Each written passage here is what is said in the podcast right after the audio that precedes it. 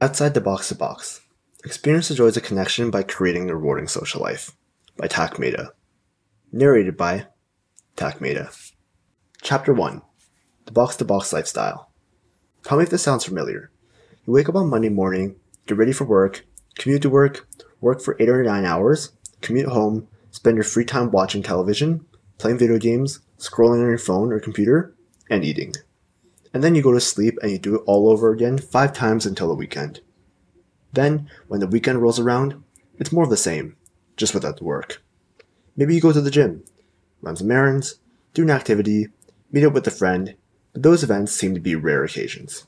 If this sounds familiar, that's because it's the life that many people in the workforce live, me included. When I started working full time, it became my life. Go to work, go home, go to work, go home, repeat until Friday, become happy on Friday for some reason, then spend the weekends at home alone.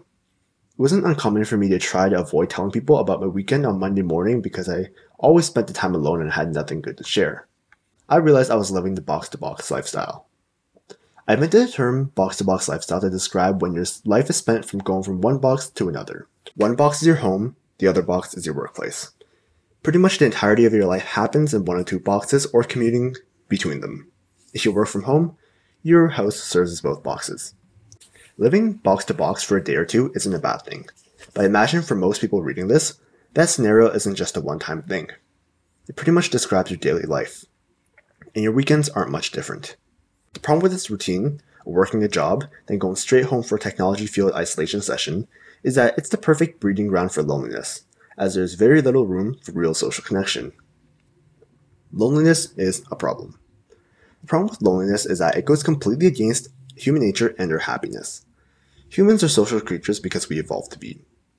Evolution is the result of DNA's primary goal. Almost everything is in service to our core biological goal to survive long enough to successfully reproduce. Survival is simple don't die before you can reproduce. Reproduction is a little bit more complex. It's one thing to reproduce your DNA, but it's another for that reproduced form to survive and reproduce again, and again, and again. In order for that to happen, the individual and the partner they choose to reproduce with must have good genes. Also, their life conditions need to be strong for them to continue passing on their genetic lineage. Humans have survived and thrived for millions of years because they created strong social groups that work together to achieve specific goals. We don't have extraordinary strength like lions, bears, or sharks do. We can't fly or travel fast like eagles or cheetahs can. We don't protect ourselves with poison like frogs or snakes do but we do have extraordinary intelligent brains that can communicate to each other in ways that other animals cannot. That's our evolutionary advantage. Humans are social because we have to be. Being social is how we survived and thrived as a species. We use the collective abilities of each other to fulfill our evolutionary goals. We did this by forming strong social bonds and communities. Each individual human left alone would stand very little chance of surviving as we are relatively weak creatures but put us into groups and we can use our collective ability to work together. After millions of years of validation, the evidence is clear. Humans are better off with strong social connections. When you are alone, you stand very little chance of accomplishing your DNA's goals of, of surviving and thriving. Living on your own, in the dark, cold woods, fighting off animals and diseases without any help, is pretty much a death sentence. Even if you already have children, being isolated from them increases their chances of dying too. This is why our DNA has been hardwired to avoid loneliness, and by extension, rejection, as rejection was, and usually is, the cause of being ostracized from the group. If all this seems a little primal and irrelevant, that's normal. But you must understand that even though society has changed dramatically, and modern times has stripped away a lot of our survival conditions, and made the world a quite a safe and habitable place for us, our instincts are still hardwired in us. Evolution takes hundreds of thousands of years to change, not decades. It's important to understand our instincts and how they served and continue to serve us. Happiness and fulfillment come from satisfying the requirements that we are were evolutionarily designed to satisfy. Here are some of our basic instincts that guide our behavior that you may subconsciously understand but haven't yet logically connected. Evolutionary social instincts. It's the reason why you feel good when you do something nice for someone. It benefits everyone to help the people you care about evolutionary dietary instincts. It's the reason why eating healthy foods makes you feel good. Healthy foods give you the nutrients required to survive. evolutionary sexual instincts. It's the reason why getting cheated on is such a horrific experience. A man unknowingly raising another man's offspring, or a woman's partner's attention being diverted to another woman is a recipe for reproductive disaster. This is what loneliness actually is. According to many experts, loneliness isn't necessarily about being alone or isolated. Instead, it's about feeling alone or isolated. Although being physically alone and isolated leads to this feeling, loneliness isn't limited to those who are on their own. Celebrities, who are often the complete opposite of being physically alone, who often have their significant other and entourage around them, and who are often chased by their screaming fans and chaotic reporters, can feel very lonely. College students, who are constantly around people in their dorms or in classes, can feel lonely. Even members of a loving family who all live under the same roof can feel lonely. The feeling of being alone or isolated doesn't come from not being surrounded by people. Instead, it comes from a lack of connection. When you don't feel connected to another person, yourself, an idea, a task or an activity, or the world, the feeling of loneliness creeps in. You may be slightly relieved to know that more than 3 out of 5 Americans are lonely, with more people reporting like they are left out, poorly understood, or lacking companionship, according to Cigna, an American Worldwide Health Services organization. This number has been rising significantly, and all indicators point to the continuation of this alarming trend. This isn't just limited to the United States.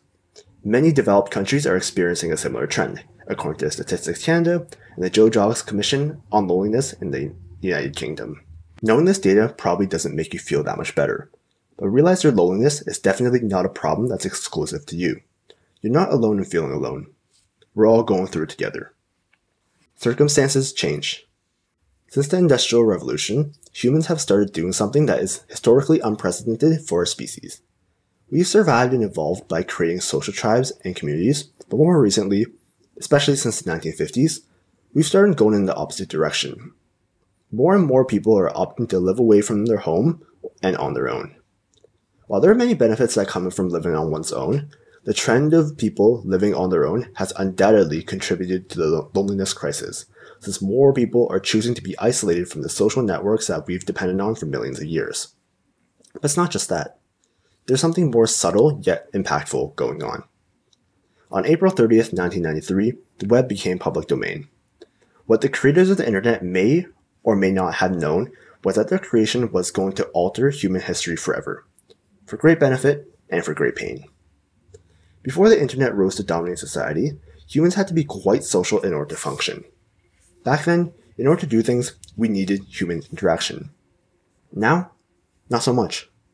Instead of calling a store and placing an order for a product, we can hit a button for same day shipping. Instead of dealing with an actual business front operator, we can click around on a website. Instead of retaining office space for employees to work amongst each other, more and more companies are choosing to operate remotely.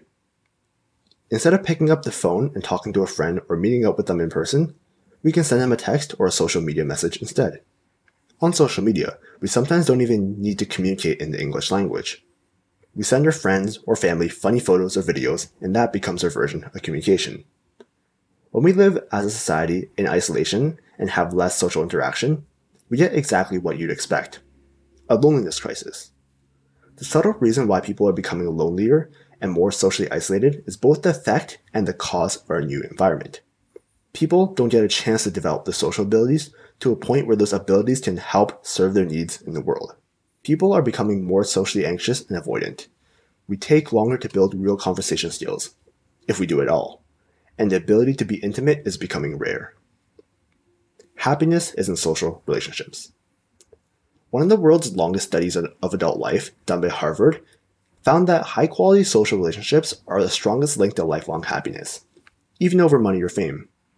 Social ties protect people from life's discontents, help to delay mental and physical decline, and are better predictors of long and healthy lives more than social class, IQ, or even genes. At the end of the day, the only things that bring true meaning to your life are the relationships with other people, whether they be close connections or relationships with acquaintances, community, and yourself. Pretty much everything you do in your life is in service to your relationships. Our modern technology, status, money, perfect photo moment obsessed culture tends to lose sight of this at times. I think this is something we all know instinctively, but haven't yet logically connected. Looking back, Some of the happiest moments of my life weren't because of the fancy meals, luxury events, or vacations, but because I was with someone I cared about. My happiest moments growing up were sitting in a McDonald's or in, a, in the dining room of a superstore with my best friend, on a patio outside a mall in Japan drinking juice with my brother, or on a drive with great friends singing along to music. If you ask an elderly person about their biggest regret, you will most likely find that has to do with their relationships with the people they care about. It's almost never about work or money. When we understand that social relationships are tied to happiness, we can see why social relationships remain among the top priorities for people up until their dying breath. We can also see how unfulfilled social relationships end up as people's biggest regret. Let me be among the first to come up with a complete guide that covers all the aspects of social relationships and solves the problem of how to maintain and thrive within them, not just throw a collection of unrelated tips and tricks at you like you'd see in an internet article or online video. My ultimate goal in writing this book is for you to not wait until you're 80 years old in a hospital bed to realize that social relationships are the most important part of life. Instead of looking at our actions and behaviors in hindsight, I want us to look at them with foresight so we have the chance to enjoy life while we have lots of it left for us. Next chapter will show you how to set effective goals that will take into consideration your life's situations and needs. This chapter will help clarify how to find the maximum enjoyment within your social life. Chapter 3 is going to outline how you can create strong connections with people you like. For some people, reading this chapter and the next will be all you need. If that solves your problem, amazing. Thanks for reading. But a lot of people will need help developing the skills and traits that will allow them to form and maintain strong relationships. The rest of this book, from chapter 4 onwards, is dedicated to just that. Chapter 4 will show you how to effectively meet new people, which is the building block for forming relationships. Chapter 5 is about the key skill you need to develop in order to become successful socially vulnerability. I define vulnerability as being willing to express your true desires by putting yourself in uncertain situations.